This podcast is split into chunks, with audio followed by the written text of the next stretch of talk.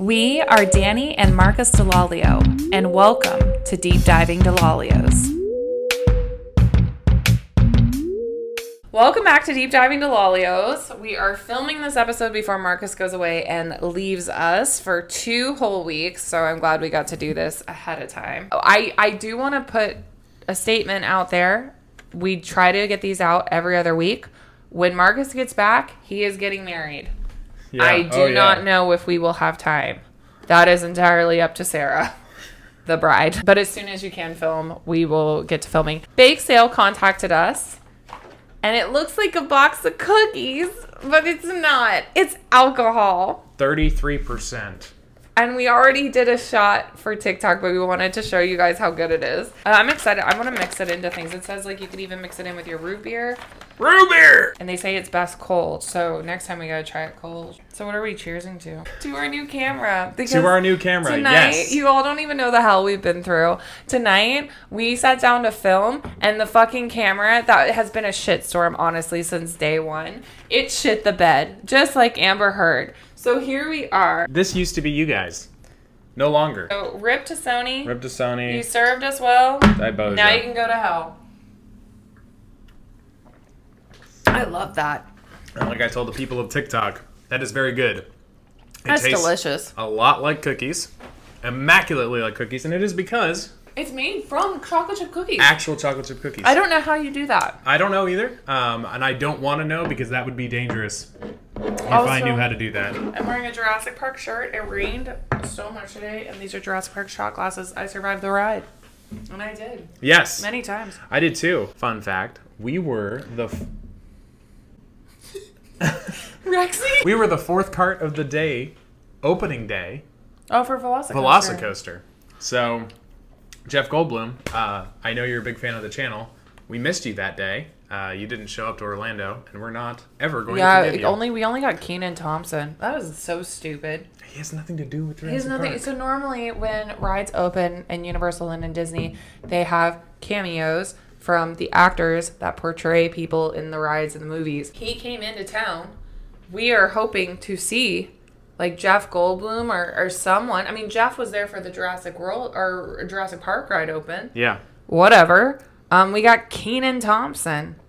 Which, nothing against him, but oh. at the same time. And apparently, some insider knowledge here, apparently he hated the ride, but he had to ride it like six times that day before because he was there to promote the damn ride, and apparently he got sick. Okay, so so everything against Kenan Thompson then, because that ride is that immaculate. Sick. That, yeah, that is such a fun ride. It's the best roller coaster. Anyways, we'll stop promoting shit. So, yes. Today, I want to look into another celebrity connection into nine eleven. Okay, Mark Wahlberg. Donnie Wahlberg.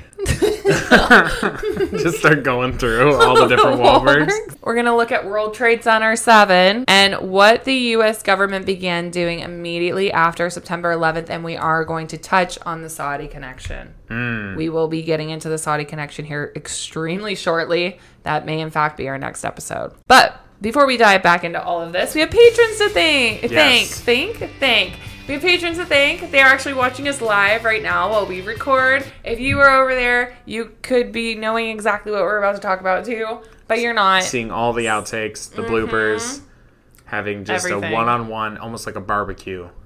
Barbecue. In the every top of week this house. In every our week. Lives. So we'd like to thank Mama Ali. Thank you, Mama Ali. We'd like to thank Emily and Kelly and our mother. And Mom. She wanted a special shout out. It is going to be Mother's Day by the time you post this. Oh, shoot. Happy so, happy, happy early be- mom. Ha- happy belated Mother's Day, Mother. So speaking of Mom, um, I had a few comments throughout t- talking on this. They always, you know, like Michael Jackson was supposed to be in the towers mm. the day of. They always bring up, you know, certain celebrities, right, that that missed, you know, um, just by luck. We've already talked about Seth MacFarlane on here and Marky Mark and the Funky Bunch. Mom keeps bringing it up, too, after James Woods. Do you know about this at all? A bit. You do?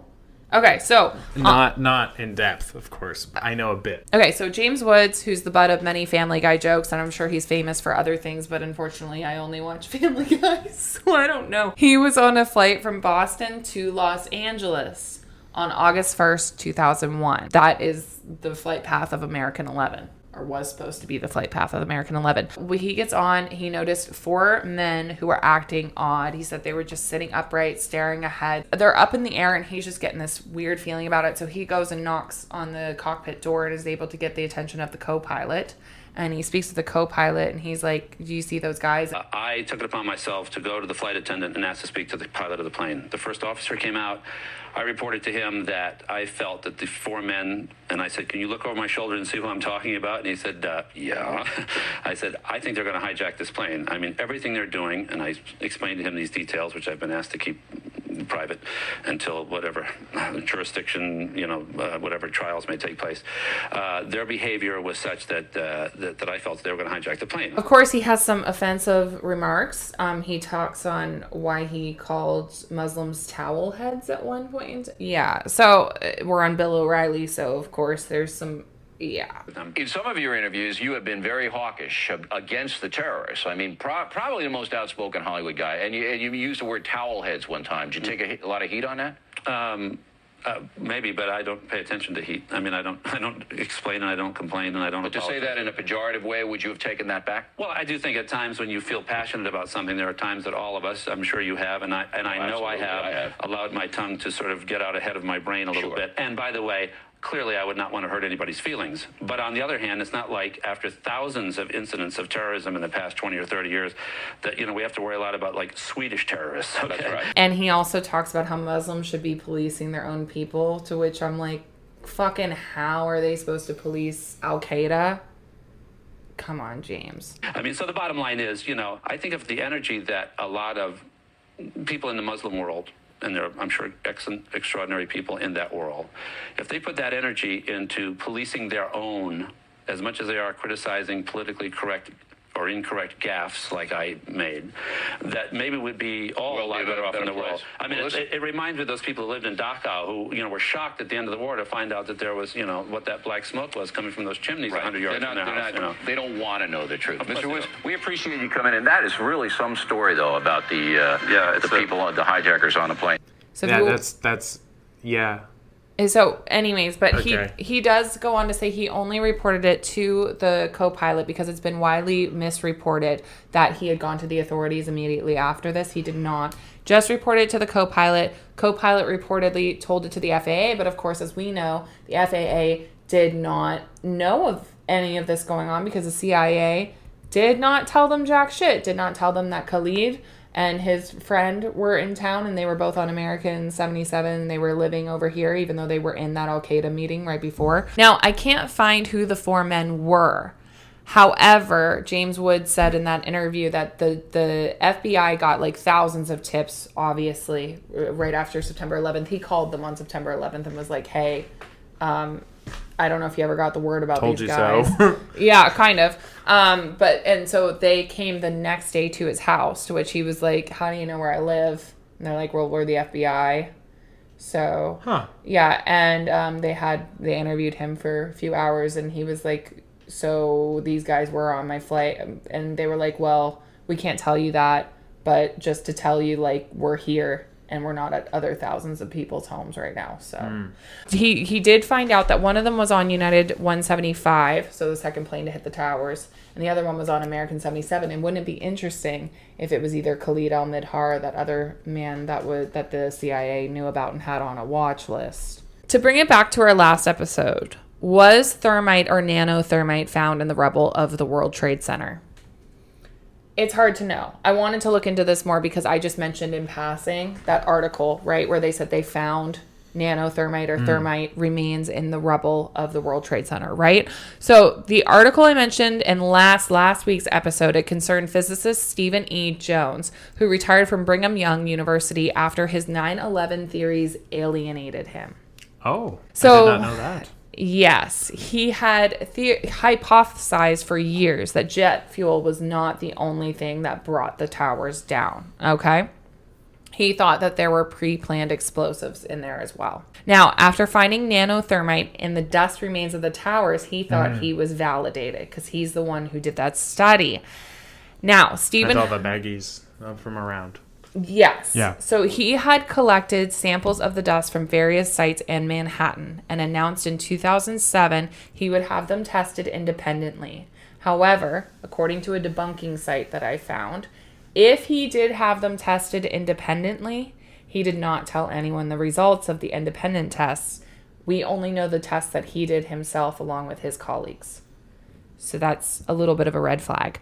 Another red flag to me was where Stephen received his samples of the dust from. So one man had swept a handful of the dust from the Brooklyn Bridge on that day. Another had collected the dust from his own apartment that was five blocks away from ground zero. Mm. And according to them, the first samples emerged in October of two thousand six. So this is five years from nine eleven, and who knows how they were keeping those samples. You know what I'm saying? How were they stored? And not only that, thermite is just iron oxide and aluminum powder. The Brooklyn, well, they found like red chips. Chips was the word that kept getting used. I guess, but I mean, like the Brooklyn Bridge, I believe, is made out of iron. Oh. And iron oxidizes in salt water, so you already have half of thermite. Interesting. So that's kind of a hard thing to prove. Yeah, that's a really hard thing to prove. And it would, I mean, and on top of that, if you want to get...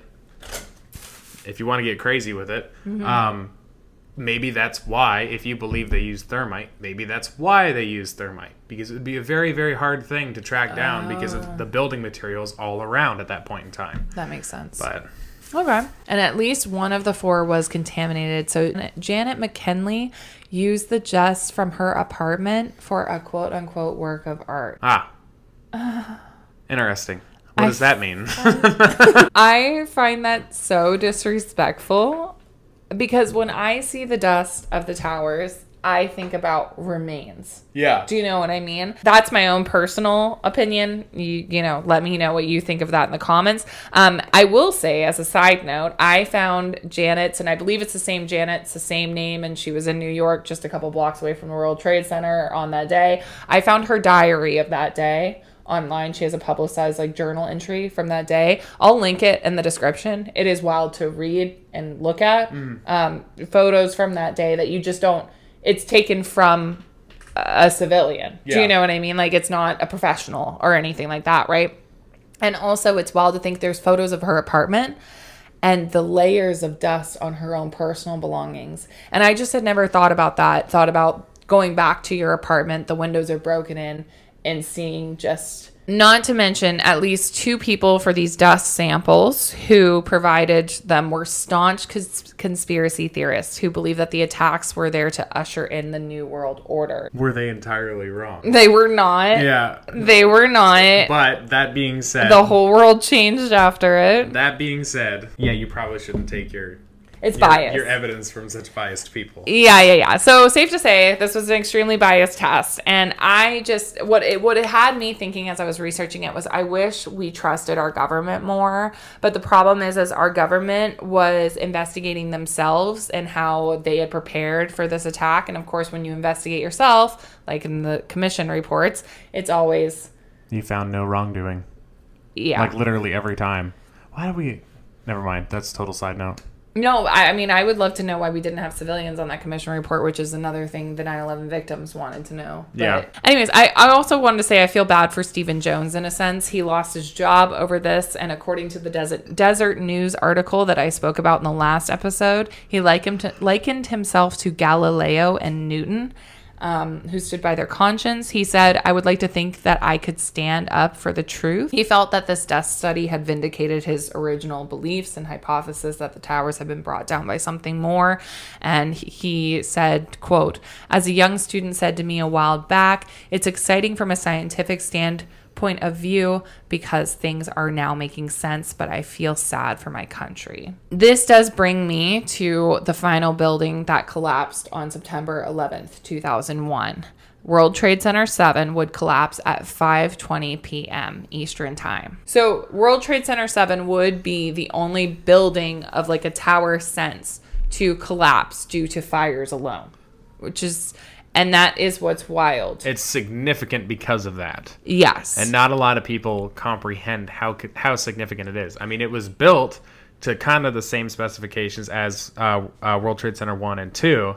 And I went over in the last episode all of the fire retardant ceilings and stuff like that that they put on all of the, the main columns and the pillars and everything like that. And yet somehow they went down. It makes a little bit more sense because they were struck by aircraft. But this one here, it was built to withstand fires. Yeah. That's... No, it's crazy. Yeah. It's crazy. Uh, you're going to be surprised about this, I think. Um, I looked into the history of World Trade Center seven um, for looking into this. It was built by Newfoundlanders. It's built by Canadian men. Some people call it The Rock. They called themselves the Fish Gang. If you walk by the new tower they're building at the World Trade Center and look up, chances are that many of those hard hats belong to Newfoundlanders. At the top of the third tower of the World Trade Center, the Fish Gang is preparing to raise Derek A. Newfoundlander Willie Quinlan yells instructions as twenty-two tons of steel is jacked up two stories. It was built with Canadian steel, and a Canadian construction company was the contractor for it, Newfoundland Iron Workers. I know. It, this is exciting for us. If you don't know us, um, we are Canadian. So, Canadian-American. Dual hybrids. Citizenship, baby. We're from the East Coast too, so exciting. Um, it was developed by Larry Silverstein, who, yes, we will be talking about later in this episode. It was completed in May of nineteen eighty-seven, long after the World Trade Center complex was completed itself in the seventies, which made this building only thirteen years old when it collapsed. Dang. Dang. Dang, I'm only thirteen years thirteen. old. Why did I get it in my head? It was older. I thought so too.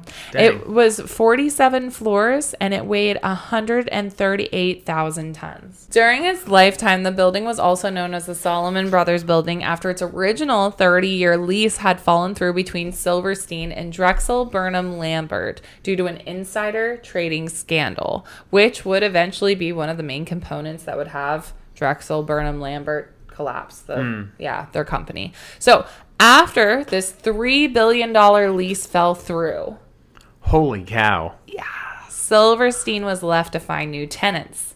So the top nineteen floors of the building would be rented out to the Salomon Brothers under a twenty-year lease. So there were many other tenants in the buildings as of September eleventh, two thousand one. We had the American Express Bank International, United States Secret Service, but the most interesting of which we kind of mentioned in previous episodes, the Department of Defense and the C I A shared the twenty-fifth floor with the I R S. Now, this clandestine C I A office would not be known to the public until long after nine eleven. All right. Now, oddly enough, this office was engaged in counterterrorism. It's an odd little coinkydink. Now, according to nine eleven truth dot org, which, by the way, is an excellent source for things. I don't want to hear any shit in the comments. They cite their sources. I am living through that website yeah. because if you go to Google and you Google any of the conspiracy theories about nine eleven, nothing pops up but debunking them. I don't want to hear about the debunking. All I've heard about is the official story. I want to hear what the conspiracy theorists think so that I can figure out for myself if that's true or not. What would be crazy is if somebody thought that some uh, our government used the attacks uh, to create a new world order where you can't speak out against certain things. But that would never happen. Like the TikTok ban? Because that's not just the TikTok ban. It's literally a Trojan fucking horse. It's that if any application with over a million users is something that the government doesn't like, then they can ban it. That's what the TikTok ban is. Please ban Facebook. Mister Biden. Not because I want you to have that kind of power, but because I want you to take it from Mark. The Demolition Ordnance Disposal Team for the Army's Fort Monmouth. How am I pronouncing that? Don't even get me started. I have no idea. Just happened to be invited there that morning, September eleventh, to meet with the building's owner, Larry Silverstein. They were reportedly planning to hold a meeting at seven World Trade Center to discuss terrorism prevention efforts. The meeting was set for eight o'clock in the morning on nine eleven, but was canceled, with the excuse that one of Silverstein's executives could not make it. Interesting. Well, another little coinky-dink here.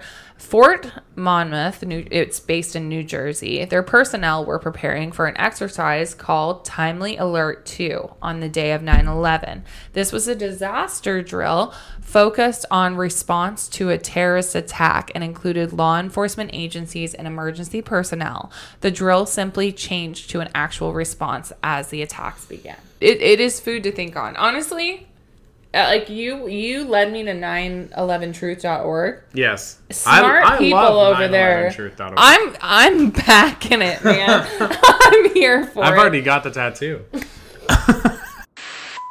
So, this is a little bit... This whole episode is going to be kind of a conspiracy corner. This is not my fucking hat. Well, no, it was Scully's. What are you doing? Put that back on him. Yours is down there. Oh. Fix it.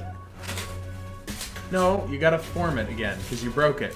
You've ruined it. The official story, as Mark has already discussed in a previous episode, when, and I feel like I gotta take this off for right now. Oh. When Tower one fell, it weakened the building, hitting it with debris. So it hit World Trade Center seven with the debris. It was only three hundred seventy feet away from it, to the south of it. So, but when the plane hit... But how far away was that cathedral? What do you mean? The cathedral that's literally right next door to World Trade Center one. But it's small. It's not as big as... Yeah, but it's smaller and older and built with less sturdy and constructions. It was fine. Yeah. Anyways. Anyways. They just don't build them like they used to. Apparently This not. building was only thirteen years old. Yeah. It was built by Newfoundlanders. So when the debris hit, it ignited fires on at least ten floors. Now, remember these floors that I'm about to tell you.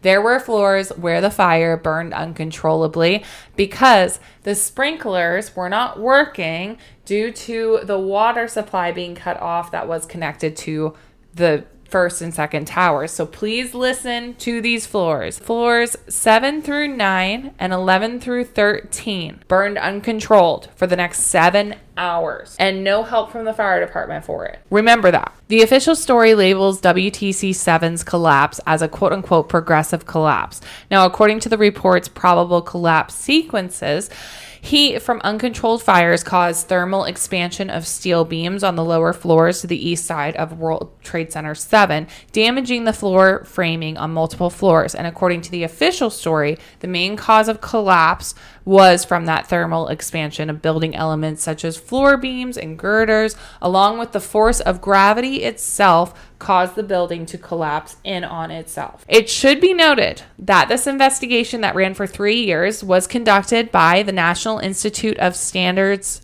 of Technology, which we're henceforth going to call N I S T, okay? They did this investigation, and they did not use steel samples from W T C seven, as by the time of their investigation, the steel had been removed and was no longer identifiable. So they had no physical evidence for their investigation. Let that sink in. Instead, they used data, interviews, studied of the buildings using audio and video recordings of the collapse. Okay, so that's how they're studying the building. And state-of-the-art computer methods, keeping in mind this is early two thousands. Yeah. Like, I'm not trying... It it sounds dismissive, but... And I'm getting all of this from their F A Q page, by the way. Mm. Okay? I'll link it in the description. Now, with all this damage from the fires, you would think that many people perished inside of World Trade Center seven. Absolutely not. None of them. No one. Not a soul. According to the F A Q page on the N I S T, several factors contributed to the outcome of no loss of life or serious injuries for World Trade Center seven. Now, the building only had half the number of occupants in it as they would on a typical day, approximately four thousand persons at the time that the plane struck the World Trade Center towers. Occupants had recently participated in fire drills, which, by the way, so did World Trade Center one and two, but...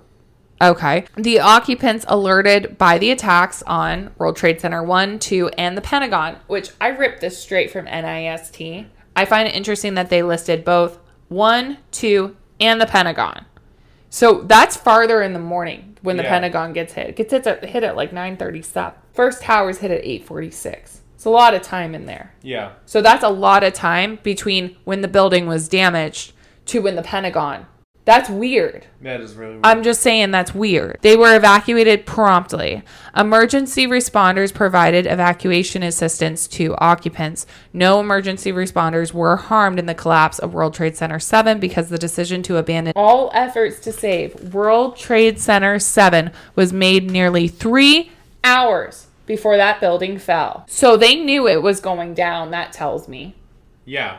Why would they not try to save it? I guess they had their hands full with other things. I suppose, but at the same time, you would think, especially the massive amount of government organizations that they had in there, the C I A, the C I A, the D O D, and the I R S, you would think that they would be pressuring them to save it. But like now as I'm thinking about it, we did think there would be more survivors in the rebel rubble of the towers than were. So maybe all focus was on the towers because they knew there was a huge loss of life in there. And maybe they knew that there was maybe. no one inside of World Trade Center seven. Because if they had gone to stop the fires in World Trade Center seven, then we would be screaming, why did you go to stop the fires in this office building when...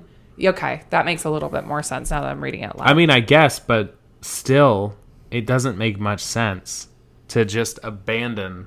Just abandon the building. Also, can I just say... When you see that building fall, I don't see any fire.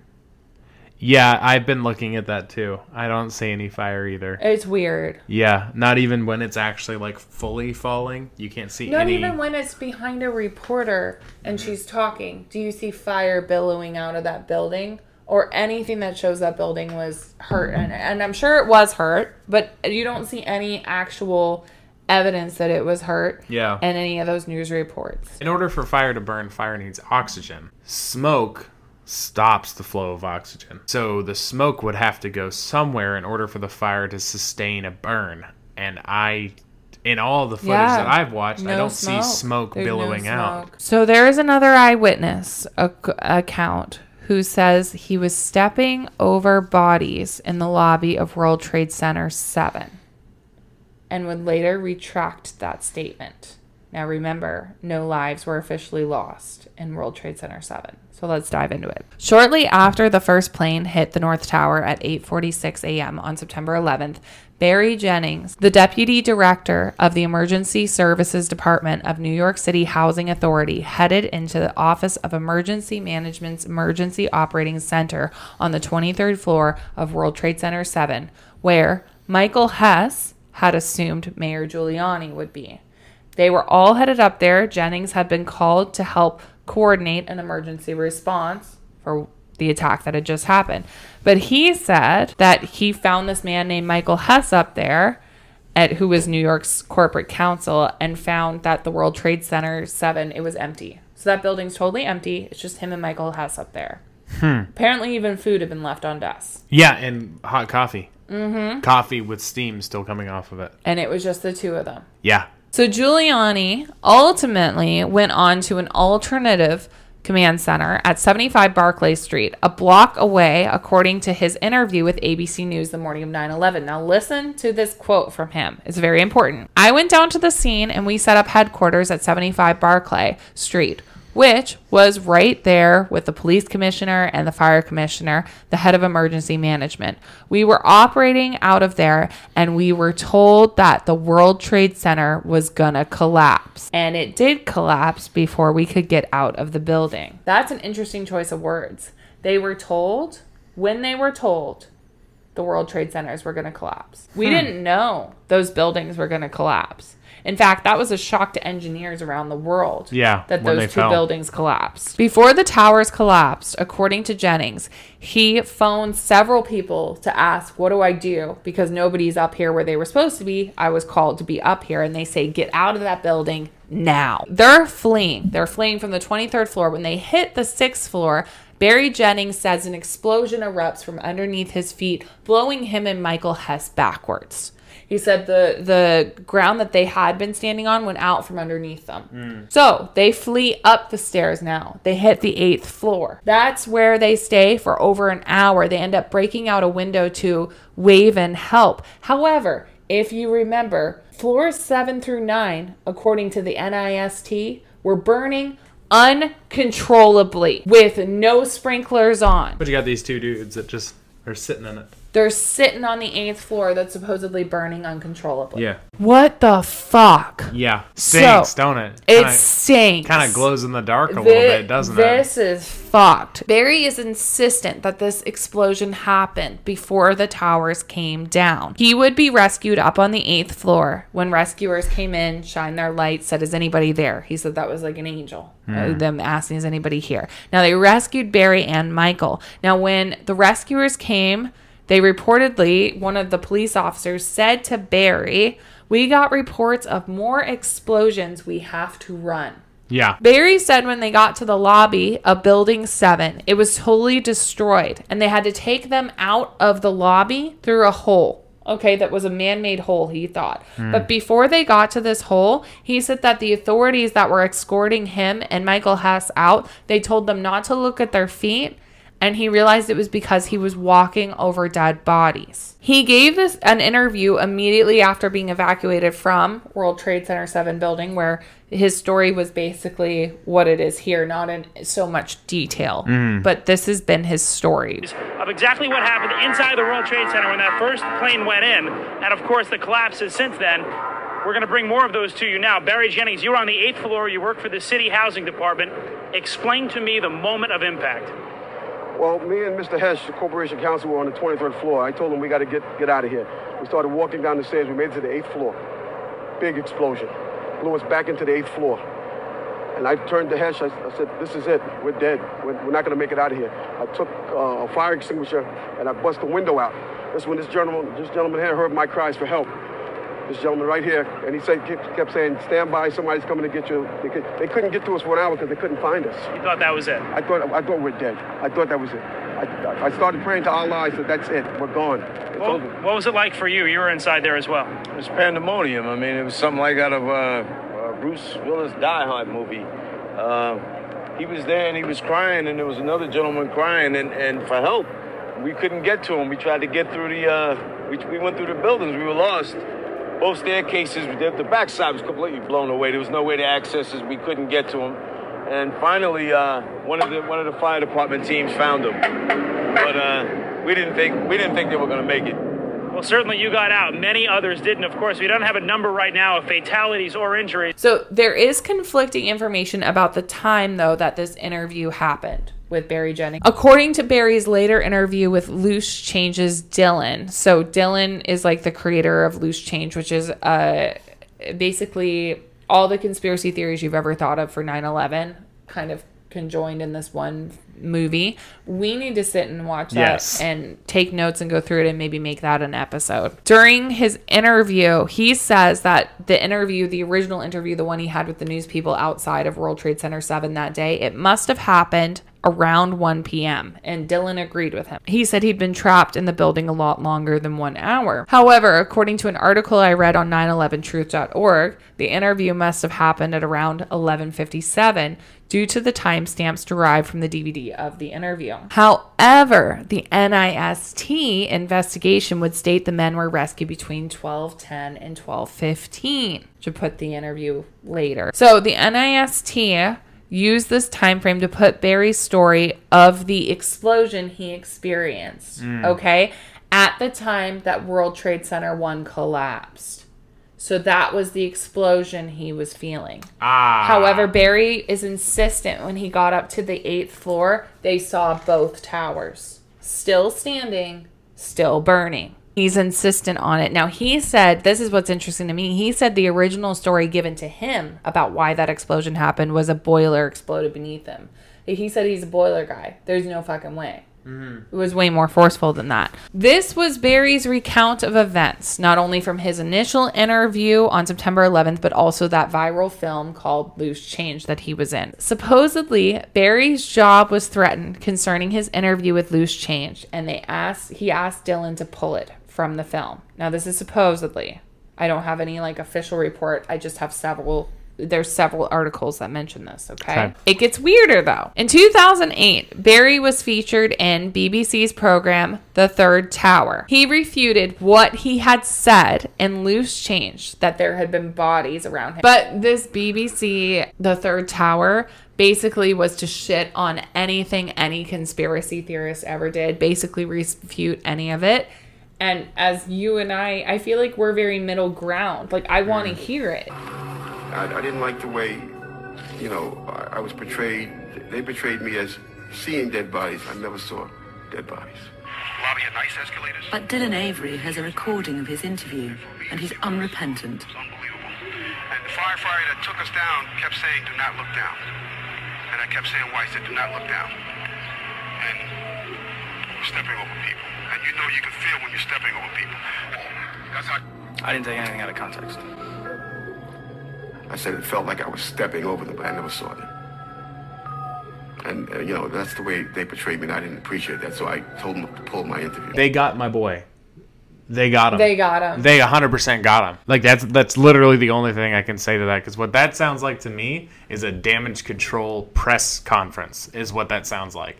Well, they took me out of context. I never said this. I never said that. And the guy that made the thing is just like, you did, though. Here it is. And he's like, no, you took it out of context. You took this out of context. And it's, it's damage control. They got to him. Very interesting. Um, Barry Jennings died on August nineteenth, two thousand eight, not long after this B B C mm-hmm. interview went out, at the age of fifty-three, just two days before the N I S T's official report on why World Trade Center seven collapsed, and that it was released. And after they conducted that three-year investigation, his official cause of death has not been released. His obituary was never released, even though he has wife and kids and family. I'm telling you, it's fucking weird. Mm. Finding things on Barry Jennings, extremely hard. He's like a ghost. Extremely hard. It's very hard to find things on him. Um, I don't want to disrespect him or his family. He has passed since. So, you know, um, I, I don't want to disrespect anyone. But I will say his death not being released only fueled conspiracy theorists. Yes. You know what I mean? I mean, there's even a website right now called like The Mystery of Barry Jennings that's out there. Um, people hang his banners at protests. They want to know what happened to Barry Jennings. Um, so it's only fueled things as it does, you know, in this kind of situation. When we have people like the C I A who we know have done things like this, it does make things pretty suspicious. Mm. It's something to think on. Barry Jennings was not the only first-hand account that spoke on the explosives being in all three of the towers. I don't know about the first one, but I know the second was it was terrible. Then there was a third one too after that one. That's right. Everybody was inside the building waiting to go upstairs, and they, they just they just let loose. Everything just let loose inside the building. So what, what you told me is that there was a plane or whatever hit the building, then a secondary explosion. It was like three explosions after that. We came in after the after the fire. We came when the fire was going on already. We was in the staging area inside the building, waiting to go upstairs. I will say, regardless about what you believe about nine eleven, nothing we've discussed so far today gives any definitive proof either way. Like, let's just be real here. I do find it terrifying that these first-hand accounts, though, that we've talked about are extremely hard to find online. Extremely hard to find online. And I don't understand. Like, here's my whole thing. And this is, once again, it's just the lack of information that fuels conspiracy. Like, that's literally, or conspiracy theorists, that's I should it. say. Yeah, lack it's the of lack of information. And mm-hmm. what's even more shady about just the lack of information is the the stopping of information, not only from the government and several governments worldwide. You just saw the B B C, which I don't know if you know, is a form of the British government. It's, yeah. it's taxpayer funded. Governments worldwide are saying that this is the official story. You should not question it, but we're not going to answer absolutely everything about it because there's no way we could answer everything about it, blah, blah, blah, blah, blah. And then all of a sudden, all these tech giants, like we were talking about earlier, you can't search up nine eleven conspiracies just to see what the conspiracies are on Google, Yahoo, Bing. Yeah. Doesn't matter. Just have a conversation, because that's all we're doing right now is just having a conversation. I, I don't want to fuel anything either way. I think it's very interesting. This is a part of our history. If something was done wrong, obviously, by our government, like, let's just be real. We've talked about that in countless situations, the C I A knowing two of the terrorist identities, allowing them to even come into our country when they knew that they were a part of Al-Qaeda. Like, you know, there's so many different steps, and I think that's how we correct history in the future, holding people accountable, which, by the way, Ali Soufan, we haven't talked about him at all. If you know anything about nine eleven, you know who I'm talking about. He worked with John O'Neill mm. and the F B I. We talked about John O'Neill a few episodes ago. Um, he has been a huge... you could call kind of a whistleblower um, in the government against everything that happened with nine eleven since then. And and he's featured prominently on nine eleven truth dot org because he has been screaming about why has no one been held accountable? Why the day after September eleventh did he finally get the memos from the C I A about the men that he, he they, they'd been asking? They've been asking for information for. And oh, guess what? They were on the planes. Mm. You're fucking kidding me, guy. Yeah. You know? So. And that's so. And once again, if we didn't do it and we didn't have the enough information to put those guys either behind bars or in a trial before September the eleventh, why on earth don't we know absolutely everything there is to know about these situations? Once again, it just fuels conspiracy. All you have to do, there's an old quote, the truth's going to set you free. All you have to do in order to calm down now an entire generation of military-aged men that you have trained to go to war under a certain guise, all you have to do is say, hey, here's exactly what happened. We actually had no part in it. We actually did not have explosives there. Those buildings fell down organically. Here's the absolute one hundred percent evidence. Here's absolutely everything. All of the files, unredacted. Everything is right here. Read it. Go for it. That would calm everyone down so much, but that's never going to happen. Oh, we're Do never going to get it in our lifetime. We're Do you know why? They either did it or they had enough information to stop it and chose not to, much like Winston Churchill in the Second World War. Oh, I always think of J F K, much like J F K. Yeah. Interestingly enough, as far as I can find, World Trade Center seven's collapse is not mentioned at all in the nine eleven Commission report. Interesting. To bring it back to the day, the president would address the nation again at eight thirty p.m. from the Oval Office this time. Good evening. Today, our fellow citizens, our way of life, our very freedom came under attack in a series of deliberate and deadly terrorist acts.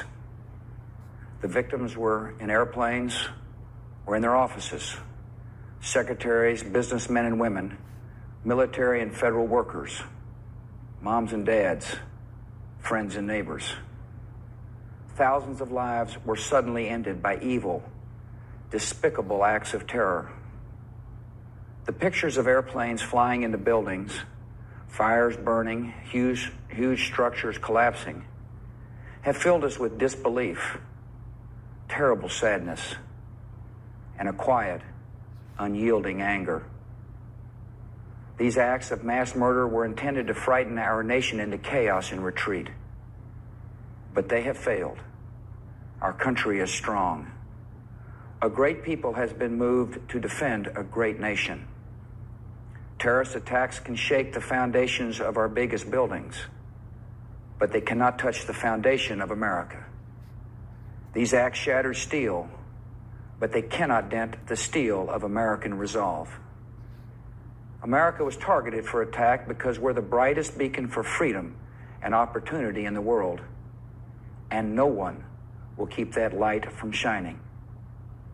Today, our nation saw evil, the very worst of human nature, and we responded with the best of America, with the daring of our rescue workers, with the caring of, for strangers and neighbors who came to give blood and help in any way they could. Immediately following the first attack, I implemented our government's emergency response plans. Our military is powerful, and it's prepared. Our emergency teams are working in New York City and Washington, D C to help with local rescue efforts. Our first priority is to get help to those who have been injured and to take every precaution to protect our citizens at home and around the world from further attacks. The functions of our government continue without interruption. Federal agencies in Washington, which had to be evacuated today, are reopening for essential personnel tonight and will be open for business tomorrow. Our financial institutions remain strong, and the American economy will be open for business as well. The search is underway for those who are behind these evil acts. I've directed the full resources of our intelligence and law enforcement communities to find those responsible and to bring them to justice. We will make no distinction between the terrorists who committed these acts and those who harbor them. I appreciate so very much the members of Congress who have joined me in strongly condemning these attacks. And on behalf of the American people, I thank the many world leaders who have called to offer their condolences and assistance. America and our friends and allies join with all those who want peace and security in the world, and we stand together to win the war against terrorism. Tonight, I ask for your prayers for all those who grieve, for the children whose worlds have been shattered, for all whose sense of safety and security has been threatened. And I pray they will be comforted by a power greater than any of us, spoken through the ages in Psalm twenty-three. Even though I walk through the valley of the shadow of death, I fear no evil, for you are with me. This is a day when all Americans from every walk of life unite in our resolve for justice and peace. America has stood down en- enemies before, and we will do so this time. None of us will ever forget this day, yet we go forward to defend freedom and all that is good and just in our world. Thank you. Good night, and God bless America. I don't know. It seemed a little stale. Okay, so there were some red flags for me. Him saying the reason we were attacked is we're like one of the greatest nations in the world and blah, blah. That's not the fucking reason we were attacked. No. Like, no. I, and that was like what we was were, shoved down our throat. No. Through, the, no, but you know, you know, like, not only, and I would say, like, our church at the time, I don't mm-hmm. know if you remember, shoved down our throat. Yeah. Um, the propaganda at the time, it was, well, we're the greatest nation in the world, and that's why these people just don't like us. They don't mm. like us. It's they not don't like fucking us. True. We're yeah. going to get into why they attacked us. And, um, we're part of the problem. Yeah. Like, that, that, that's what pisses me off is, like, no, we're not fucking perfect. So, like, let's not. Like, let's not, you and know? Once again, need I remind us, we trained the people that took our buildings down. I don't think it was just their pure hatred. I think it was, there were a few other factors that were there. But few, once again, it was, other... it was propaganda. And it was, it was to send us to war. It was, a, well, you heard, you heard the war on terror. Yeah. He, he was already calling it. In. And then I also think, and maybe maybe I'm reading too much into it, we are not a Christian nation. But we were founded on Christian principles. We were founded on Christian pin- principles, but we are not a Christian nation. And I think him him quoting the Bible was a real, like, middle finger to yes. those who attacked us. It was, it, and that was supposed to be a, a thing, because one of the, he didn't necessarily say it, but especially with him quoting the Bible verse, one of the whole things was, oh, well, we were attacked because we're we're a Christian nation. It, like, it's turning it into a holy war. It's so weird hearing George talk. It's so He's weird. He's a weird little yeah, man. Yeah, but anyways, when you start to hear, like, your president starting to quote scripture and being like, this is now going to become, like, the war on terror, and thank you to all the the world leaders that have started talking and helping us out and offering condolences and all the rest of it, and you're just sitting there and, like, with hindsight being twenty twenty, at the beginning... He said, I want you to join me in prayer for all the kids' lives that have been destroyed. Mm. And I've been to basic with a lot of kids whose yeah, yeah, lives yeah. have now been destroyed because of the global war on terror, the G W O T. And it's like, dang, that kind of, that's a little haunting when I heard that. I was haunting. Like, wow, I know dead guys now because of that, because of the global war on terror. So it's like, that hits a little bit weird and a little bit different. It's kind of a weird coincidence. We've been talking about coincidences all night, so. Conspiracy Corner! Conspiracy Corner. A huge conspiracy theory I continually get in my comments concerns Larry Silverstein, who we mentioned earlier, who famously signed a ninety-nine-year lease on the World Trade Center in June of two thousand one, just months before the attacks. The conspiracy theory is that he got a payday after insuring the towers before they collapsed before the attacks. He was awarded four point five billion dollars when he took his insurance company to court. So, again, inside job. mm. all of that, right? Interestingly enough, the towers have always been insured for terrorism. They were insured for terrorism in nineteen ninety-three when the first bombs hit it. Most landmarks are. And that was before nine eleven. Yeah, so what Larry did was actually a normal thing that you do when you purchase a building or you rent an apartment or ever you get insurance on your buildings. However, those buildings needed more insurance. Um, back in nineteen ninety-three, after the first attack, the insurers ended up paying out five hundred ten million dollars in damages, and that's just for bombing the parking garage area. Dang. Now, we know that was huge, but yeah, I think it's a bit of a stretch to say that insurance holders on the towers, that it was like all an inside job, you know, because what of that. Would, what would make it look more like an inside job is if it was like August thirty-first that they signed everything and they were like, oh, we got to get this done because we know it's going to happen here and there, right? But like June, it doesn't make much sense to me, in my opinion. Now, Larry did take his insurance company to court, and he did win that four point five billion dollars. Now, this is significantly less than what he asked for, which was seven point one billion dollars after the towers collapsed. How much Disney bought Star Wars for? Oh, right. George Lucas, nine eleven confirmed. Like, that's, that, and honestly, like, that's what a lot of conspiracy theories sound like. And my conspiracy theory on that is I think a lot of conspiracy theories out there, especially on big things like nine eleven, are psyops. What do you mean? Psychological operations done by the government, much like Flat Earth. I think Flat Earth was a psyop as well. A psyop? Yeah. Where the government had plants, and they were like, how are we going to turn our citizens against each other so they don't start looking at us more? Let's make some of them look like complete idiots. And so here's what we're going to do. We're going to make some of them look like complete idiots. And the other ones that just know basic like geometry and stuff are going to look at them and be like, I can't be associated with them in the slightest. So none of those people will ever talk to each other literally ever again. That's literally ever again. Now you've created such a wide divide of people who think they're holier than thou on both sides. They won't ever come together on a common goal ever again. Now, it would take a, over nine billion dollars to replace, repair the World Trade Center after nine eleven. So we're talking the museum. We're talking World Trade Center one that we have now. Like, that money doesn't even make any sense. It doesn't I'm make sorry, any sense. I'm sorry. That doesn't even make sense. It's like, oh, yeah, you know, we can talk all day about how Silverstein got four point five billion dollars out of it. And we're just like, yeah, four point five billion dollars. Yeah, that's a lot. We that is like our brain literally cannot comprehend. I can't. I can't compute it. That no. amount of money. But. And here's what's interesting too: Larry's lease required him to not only rebuild the towers but continue paying rent on property that no longer existed. His lawyers argued that. Bro. So so he has tenants that no longer exist. Oh yeah. On a property that no longer, no longer exists. exists. Jesus. For something that he was insured for. Yeah.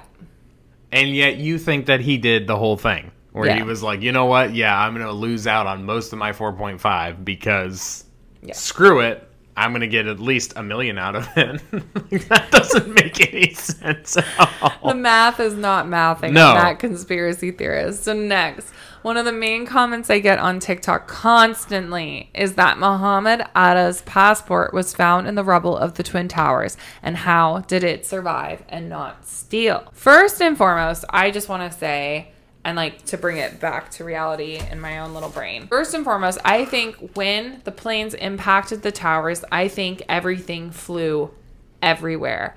And I'm talking about everything. I'm talking about plane pieces, pieces of luggage, pieces of people, pieces of stuff from the buildings, pieces of um, like office supplies from the buildings, and people from the buildings. I think it just went everywhere. As we've talked about on here before, when John O'Neill was walking through, he said there's body parts everywhere. We talked about another first-hand witness um, in the last episode. There are body parts everywhere, like seeing human torsos, mm. things like that. Things just, it, it, it boggles my mind to think of what survived from United ninety-three as well. You yeah. know what I mean? And to think too, after planes hit, there's paper flowing everywhere from the towers. Like, it just... It got out of there. Here's the went.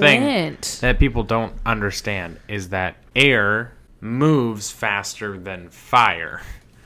When something like that hits forward, it's pushing more air out of the way than it would be pushing the, the flame. The flame has to not only have the ignition point, the oxygen, and the fuel, but it also has time to actually needs time to actually catch and start. So going through a building would not give the flame enough time to actually physically start until things were already pushed out of the way. That to include people, paper, and all Every, other different types of products. It didn't just incinerate upon impact. You no, know what I mean? Things were pushed out of the way. Once again, not to make you guys, if you guys firmly believe that, like, no, everything was planted and all the rest of it, that's totally fine. I'm not yeah, I'm not yeah. saying that you're an idiot for that. To go back to my whole point of, like, the psyop to to spread us apart, what I'm saying is is that just think about it a little bit more logically. That's that's all I'm saying. Because even when, like, grenades and stuff like that go off, people are not burned in those impacts, but sometimes they are thrown away from those impacts. When I E Ds go off, they aren't always burned in the impacts. Sometimes they're just thrown away from the impact as well. Now, to get back into the conspiracy part of it all, I remember, and I don't know if you remember, a photo circulating online of Muhammad Atta's passport totally damaged. Do you remember this? Mm. I remember this. So I was thinking, is this like a part of the Mandela effect? Do you know what I mean? Like, like why do I remember? I, I remember what they're talking about. I, I get it. Okay. So, and, and the only, and we'll get into the passports that were found, but I did find an article that was written by Ann Karp that was entitled Uncle Sam's Lucky Finds. It was written on Monday, March eighteenth, two thousand two. So just a few months after the towers were destroyed. And I tend to believe things that were written closer to the date of nine eleven than I do mm. of stuff that we have since then. It says, in less than a week came another find, two blocks away from the Twin Towers in the shape of Atta's passport. We had all seen the blizzard of paper rain down from the towers, but the idea that Atta's passport had escaped from the inferno unsinged would have tested the credit credulity of the staunchness supporter of the F B I's crackdown on terrorism. So I was like, okay, they did find it, but I can find nothing in the official narrative about it, nor can I find that photo of it. What I did find was mention of passports in, like, concerning passports in nine eleven and the commission hearing from January twenty-sixth, two thousand four, where Susan Ginsburg says, four of the hijackers' passports have survived in whole or in part. Two were recovered from the crash site of United Airlines Flight ninety-three in Pennsylvania. These are the passports of Ziad Jarrah and Saeed Al-Ghamdi. One belonged to a hijacker on American Airlines eleven. This is the passport of Saddam al-Suquami, so not Muhammad Atta. Mm. A passerby picked it up and gave it to the N Y P D detective shortly before the World Trade Center towers collapsed. A fourth passport was recovered from luggage that did not make it from Portland flight to Boston on the connecting flight, which was American Airlines Flight eleven. This is the passport of Abdul Aziz Al-Omari. So no Muhammad Atta passport. So have thousands of us misunderstood the same thing. Hmm. Another thing Susan mentioned during this hearing that I think is very notable to mention is two of the passports found in the rubble were clearly doctored. Oh. Oh. She said in a fashion similar to what they've seen Al-Qaeda do in the past. Why did they make it on those planes? Complacency. Otherwise, and going back to my whole thing, they knew it was happening or they planned it to happen. Those are literally, at this point, from everything that we have dug up, everything we've talked about, every theory we've read, every theory we've come up with ourselves, the government either knew it was happening or they caused it to happen. Those are the only two options. In both ways, the government does not have your best interest in mind and never has. Never, never has. They're willing to either allow these things to happen or do these things to our own people for their own financial and political gain. And speaking of that, two weeks before nine eleven happened, Saudi Arabian family, a prominent Saudi Arabian family, would flee their home in Sarasota, Florida, leaving everything in its place. Jewelry, dirty diapers, food. They would leave the house as it was and flee to their homeland two weeks before. Just shortly after nine eleven, majority of Osama bin Laden's family would be shipped out of our country by our government, our tax dollars. That's the Saudi connection. we will be diving into that. And the very next month, on October seventh, two thousand one, we would declare war against Afghanistan. We're going to be getting into why the fuck we went to war in Afghanistan when fifteen out of the nineteen hijackers were Saudi Arabian and they were part of an extremist group called Al-Qaeda. It doesn't make any sense. That had literally nothing to do with Afghanistan. We'll be diving into that next next week. I just had a theory pop up in my brain. What's your theory? The whole Afghanistan thing. Maybe it was a... Here's the thing. I don't think we've ever left the Cold War. Mm. I don't think that ever ended. We're still in it right now. And... all this pointing back and forth, well, you were spying on me and you were spying on me, oh, is yeah? such B S. We're all spying on each other. Let's just accept it, guys, okay? What if this, invading Afghanistan, was kind of one of the last-ditch efforts for America to try to make it seem like it's better than the U S S R or Russia at that point? Because Russia failed in invading Afghanistan. Uh, you know, a lot, everybody did. Because, everybody does. Because they are amazing warriors. And, like, and yeah, you know, can't... It's they just like, know that country. You could not invade Appalachia. You just could not invade Appalachia. Those people know that territory. It's so mountainous. It's so vast. Almost like another country we're talking about right now, Afghanistan. It is so mountainous. It is so vast. And those people have lived there in Afghanistan for much longer. But the point still stands. They grew up in those mountains. They know those mountains. We can't dig them out of the mountains unless we want to level the mountains. Those are literally the only two options. That's the only option we have is to level the the mountain. Because, and I said this in an earlier podcast, you cannot win hearts and minds the way we were trying to do, especially in the later years of the War on Terror. You cannot win hearts and minds when you were trying to get into a town. You stumbled upon an ambush. Maybe they took down one or two of your guys, but you killed ten of their guys, so that's A-okay. And you're in there and you're playing soccer and suddenly you realize that the boy that you're playing soccer with, you just killed his uncle ten minutes ago. Yeah. You can't do that. That's how you breed more terrorists. Oh, yeah. And I mean, that's all we've done is we've bred more hatred. That's all we have done. It is so much easier to breed more terrorists than people think it is. When things are that high and that so high stress and so high tension, there's no winning hearts and minds. If this was not about the economic impact that this could have with our country, especially when it comes to the Saudi connection, if it was not about that, what we would have done is the proper Level way it. of war, mm-hmm. which is to blitz it, to go in and destroy literally everything. War is killing people and breaking things. That is it. All you do is you go in, you do not try to win hearts and minds, you don't drop propaganda, you don't say, hey, we're going to bomb this time, this place, and these are the people that we're looking for, so if you could really help us out, that'd be fantastic. All we do is just go in and carpet bomb it, and to the point where people don't even want to walk out on the streets anymore. They are so scared of us, if they still exist in that zip code at all. That wasn't what the war in Afghanistan was about. It no. obviously was about monetary gain. Yes. And it was keeping us out of Saudi Arabia. But so, that's a story for another time. We'll be diving into that next episode, next next week. If you've stuck through this episode, we so appreciate it. Thank you, Bake Sale, again. Yeah, that for... cookie liquor was making me talk silly. That was awesome. Thank you to our patrons, because you're going to be paying for the new camera we're using right now. As you can hear, my voice is starting to go because this is probably the most I've talked since I caught this stupid cold. So I will be talking to you all soon. Thanks for hanging out with us. We will hopefully see you next next week if the wedding does not get in our way. Next next week. We will all see right. you guys. Thank you so much for, for watching. I love you. See ya. Bye. Bye.